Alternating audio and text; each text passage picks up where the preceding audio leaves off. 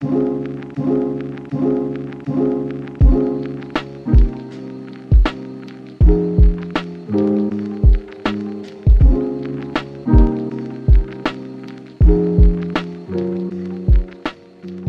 everyone, and welcome back to another episode of the Resilient Body Podcast. I'm your host, Dr. Arneka, the not so typical chiropractor, and today I'm honored to have another guest with me, Wendy. She's a local business owner, a friend of mine. I'm going to let her introduce herself a little bit, but today we're going to be talking about strength training, specifically in menopausal women. But first, before we get started, Wendy, take some time, introduce yourself, tell us a little bit about what you do. Uh, my name is Wendy Welsher, and I am the founder of My Joyous Adaptive Momentous Movement, aka My Jam, and also um, an online platform. I am the founder called Joyful Inclusive Movement, aka Gym. We are taking the gym, the toxic gym word, J Y M, no, G Y M, um, back from diet culture, fat phobia, and weight bias, and we are rebranding it to Joyful Inclusive Movement. Um, I have been a personal trainer for nine years, and uh, my jam has been just celebrated in February, its third anniversary. Um, Yeah. so, yeah, uh, I guess I just need to make myself extra busy. And I'm also an athlete too. At 48, I decided to become an athlete. Well, yeah. I'm always an athlete. Your first competition this month. Yep. And so that's exciting because I just saw something like how Oprah got fired at 23. And so she wasn't technically Oprah then. Yeah. Uh, what's her name? Vera Wang. She didn't become a designer until she was 40. And somebody else didn't become something until they were in their 30s, 40s, or 50s. So Yeah. Like, okay. So yeah, I'm an athlete at 48. A competitive athlete, should I say. Yep. Always been an athlete, but a competitive athlete. Yes. Yes. I love that. And you're And my love- chiropractor. Yep. for sure, for sure. I have loved personally the time that me and you spend together, Wendy. I have just loved you educating me more on fat phobia and size inclusion. Like I see on your profile how you're a size inclusion specialist. I want you to talk a little bit more before we get into menopause. Talk a little bit more about like what that means um, and how that's different for certain people. Um, so size inclusive is not a trend. It is actually the majority of what over 65% of Americans are as obese, quote unquote, air quotes, big air quotes, um, because of the stupid BMI. And we all know BMI is bullshit because it was made in the late 1800s and statistically just on white men, um, or excuse me, European men or whatever. Yeah. So, and of course, but for some reason, the medical industry decided to keep that as their scope of practice. But now, like, they're realizing that one, it's problematic because trying to keep those realistic goals, um, it turns, I think it's, I read one study that 65% of doctors are fat phobic. What? And- Yeah. and they basically treat their parent or parents treat their patients um with that fat phobia in mind and basically basically oh you need to go lose weight lose weight lose weight. And so then of course that creates white coat syndrome and then a lot of people don't want to go and seek care because they don't feel safe or listened to. And i feel like that's just the medical industry these days because of the insurance companies making them see so many freaking people Yeah. like uh i tried to get on my husband's or with my husband's doctor so that we can do a couple Yeah. appointments or whatever go at the same time and she said i can't switch you over to me um you have to like search and she said that she was she's supposed to only have this was also 10 years ago uh no sorry yeah 10 years ago that she was only supposed to see at the time 1250 patients. 150 patients? she sees over 22 uh only over 20 2500 patients. Oh my gosh. That's and crazy. so where's the quality of care right there?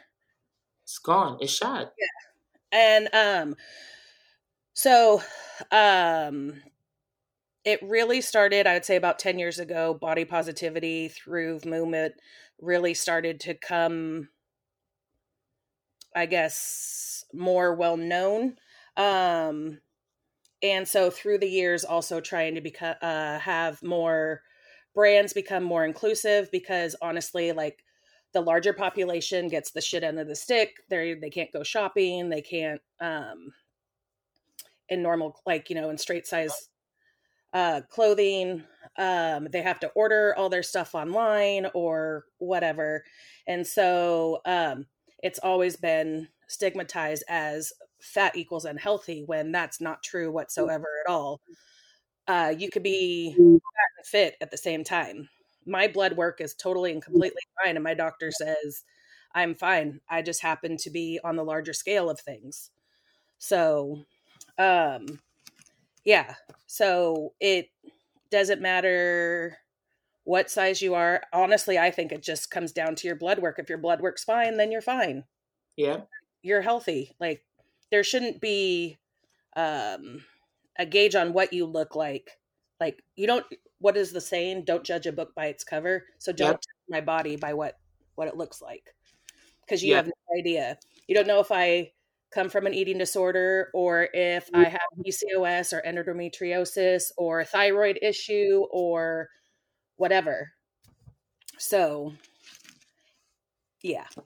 That's such a good point. That's such a, you can't judge someone, especially by how they perform. I remember when I was younger, being in high school, I was an athlete and I played basketball, but running long distances was not my thing.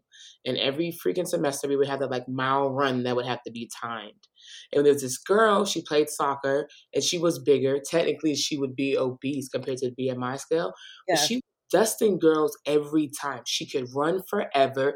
Her mile time was great. And I remember seeing her like you would think because she doesn't look like what this ideal programmed figure that people have put into our brain, that that means that she can't perform well. But that's not true. So that was my first time seeing like, okay, doesn't matter at all. Like, yeah, it makes it like you carry more weight, but you're fucking killing it. Like you are strong and you can still perform all the things you need to perform. Lizzo, she plays the flute, dances, and sings like yeah. her what she actually um so like Miley Cyrus, I actually like her um voice coach. Her voice coach makes her run on the treadmill and sing at the same time. So I think I remember seeing Lizzo posted one time that she was like gonna try it. That shit's hella hard. Like, or it was vice versa. Or I think I don't know. So it was something yeah. that, but um like Lizzo can sing however long she sings, she dances, she shakes that ass, and she's amazing. Like, and that is to me, that is the epitome of fit right there. Because if you can still sing super good and play the flute, a wind instrument, yep, she's got better cardiovascular than most. Agreed. I totally agree. Okay. Thanks for explaining that. I wanted people to know a little bit more about size inclusion and um, exactly how you specialize in that and how you help people find they're stronger than no matter what their body looks like. Yep. So awesome. So I want to nerd out a little bit um, about strength training and menopause. So um, I don't know about a lot of people, but I've ran into this conversation a bit with some of my moms who I'm taking care of, who are starting to transition into this part of their life. And for some reason, they're getting further and further away from strength training. I don't know if it's fearful um, or just not knowing what to do or how to use the weights. And they're getting more towards like yoga and Pilates, which is nothing wrong with that. But as we're going to talk about today, when it comes to menopause and many changes in our body, one of the things is we get lower estrogen, which plays a role in like our bone health, which can lead to things like osteoporosis. Mm-hmm. And unfortunately, yes, we need movement and mobility and you know, flexibility, but strength training is going to be the biggest thing that's going to help just provide better, you know, bone density and bone quality. So I want you to talk a little bit about strength training and menopause and kind of where that falls. So, um, anybody who is going to experience menopause, um, at the age of 35 is when the loss of hormones start to go down. And so the first thing that goes is, as you said, bone density, but also lean muscle mass. Yeah. And so because we don't have, it's what loss of progesterone and then also loss of t- natural produced testosterone, which testosterone is what builds um, muscle. Right. And so with those, we are going to lose it. We can actually lose it faster as we get as we get older.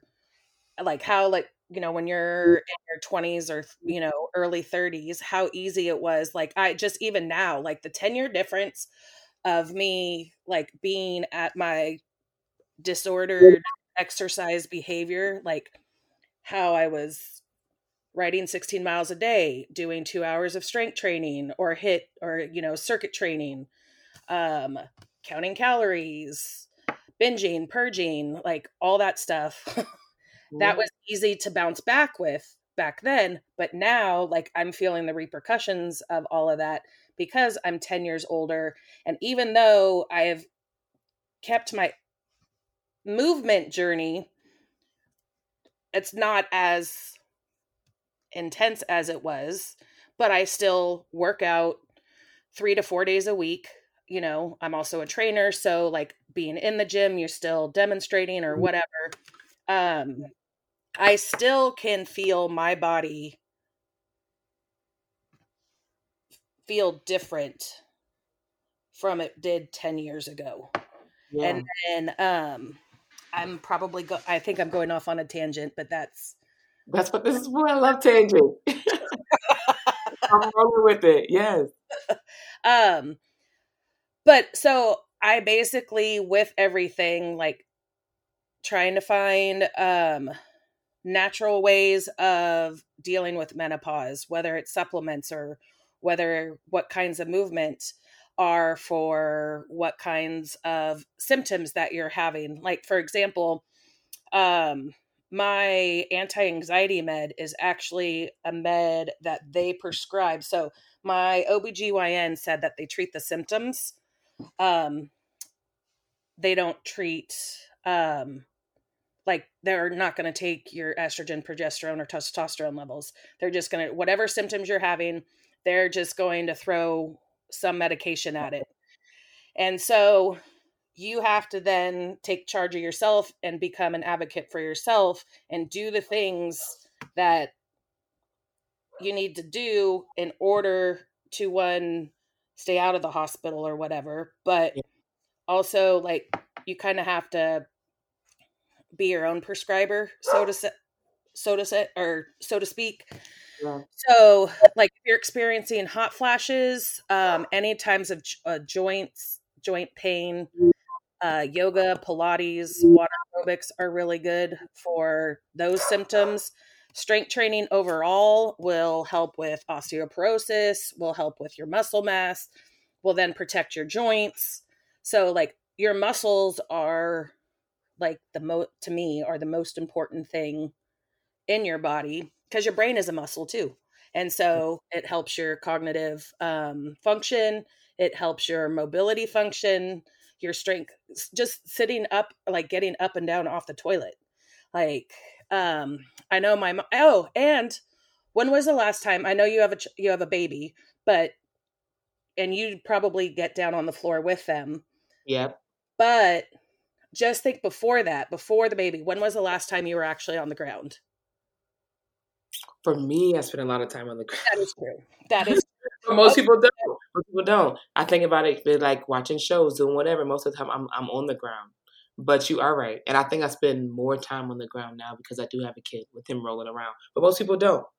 Yes, right. So, like for example, me, um, I think I do. I spend time on the ground because I purposely put myself down there because one, you got to know how to get up. Yes. And if you don't have any muscle mass, you're not going to get your ass up. You're going to have to push that life alert and be mm. like, I've fallen and I can't get up. And I make jokes at it right now, but it is super serious because I actually had one of my clients, she's 72. she slipped and fell and she was stuck in her bathroom for two days before she got um she could have died there before yeah. she got uh found her nephew came in and found her and she's like was so thankful but she was stuck there for two days because she couldn't put, get herself up and she said that she used to be like the epitome of health she used to like she used to do triathlons yeah. ride her bike, you know, do all sorts of things. And one of her goals is to um, go paddleboarding with her daughter. And so that's a lot of balance. And oh, so also muscle mass also helps increase your balance too. So it's like one of those things. And yeah, so because of diet culture and strength training, they um diet the diet industry is always saying like oh get toned or lose weight or blah blah blah blah blah. So the majority of times if you overdo it your body and you don't fuel yourself with food your body the first thing that it's going be after it uses up the atp and then after it uses up um, your food as fuel it's going to start using uh, uh, your muscles as fuel and then you're like doing a workout for absolutely no benefits whatsoever at all because your body's just eating up your muscle because you're not fueling yourself at all. And so, and that's the one thing like people are like, oh, I'm $1,200 or 1,200 calorie. No, you need more than that. And that's the one thing uh, that people don't understand is that we need at least 2,200 calories. Yep.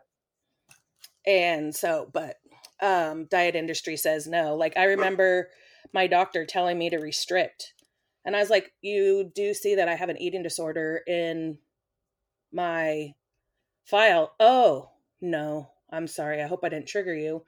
And then i actually reported two doctors. patients and they can't keep up with all of them what's that i said that's because they have 2500 patients and they can't keep up with all of them which is ridiculous. Yes, and hey,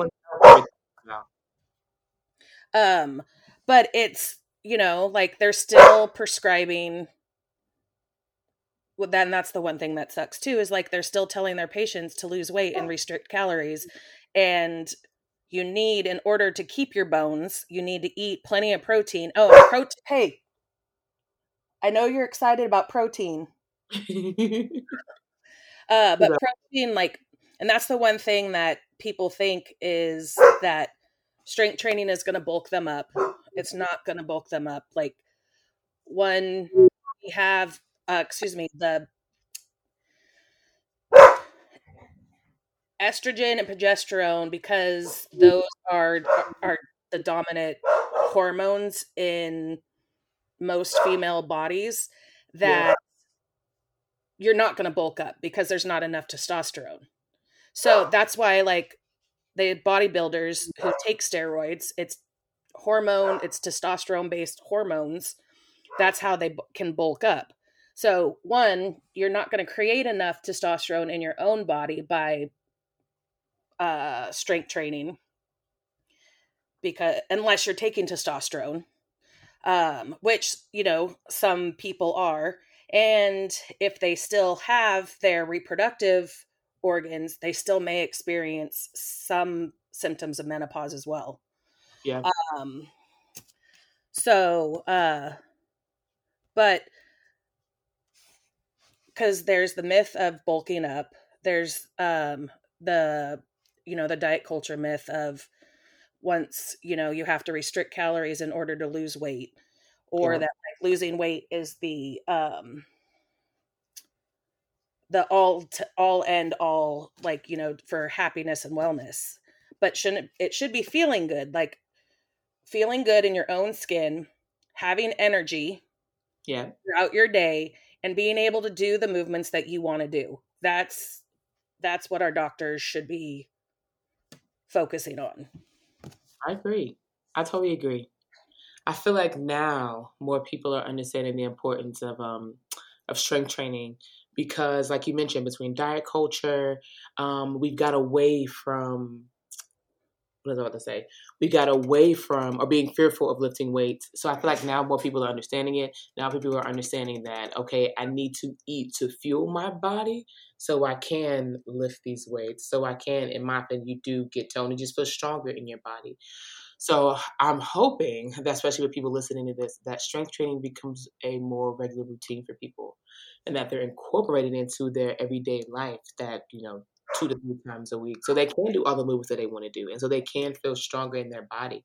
Um, this is definitely a little tangent, but I wanted to say something about like your 72 year old client. Um, I have a couple clients that are older, over 60, who are definitely either middle of menopause now or like post menopausal and balance and falling is something that they're so so afraid to do. So one of the biggest things that we talk about, especially from their first visit on, is I have them get on the floor in my office and they definitely don't want to. It's like, oh, they make the comments of, I don't know how I'm gonna get back up. And my comment is like, well, that's what we need to work on. Because the biggest thing isn't falling. That's not the scariest thing. The scariest thing is being afraid that you can't get back up on your own. Yes. So most of the time when people come into my office, if they're older than that population, they're afraid about that, we're getting on the ground and we're working from there and working our way up. That's important. And that plays a role in the losing of our, uh, estrogen, like we talk about, which decreases our bone density, which definitely makes us feel, you know, unbalanced and not as strong. So we need that, you know, that strength training. We need that increase in muscle mass. That's the only way we're going to feel stronger in our body. It's the thing that supports your body too. Yep. Exactly. Otherwise, you're just going to be a skeleton. Walking around, no muscle mass. I don't even know. You can't even see what I'm doing, but.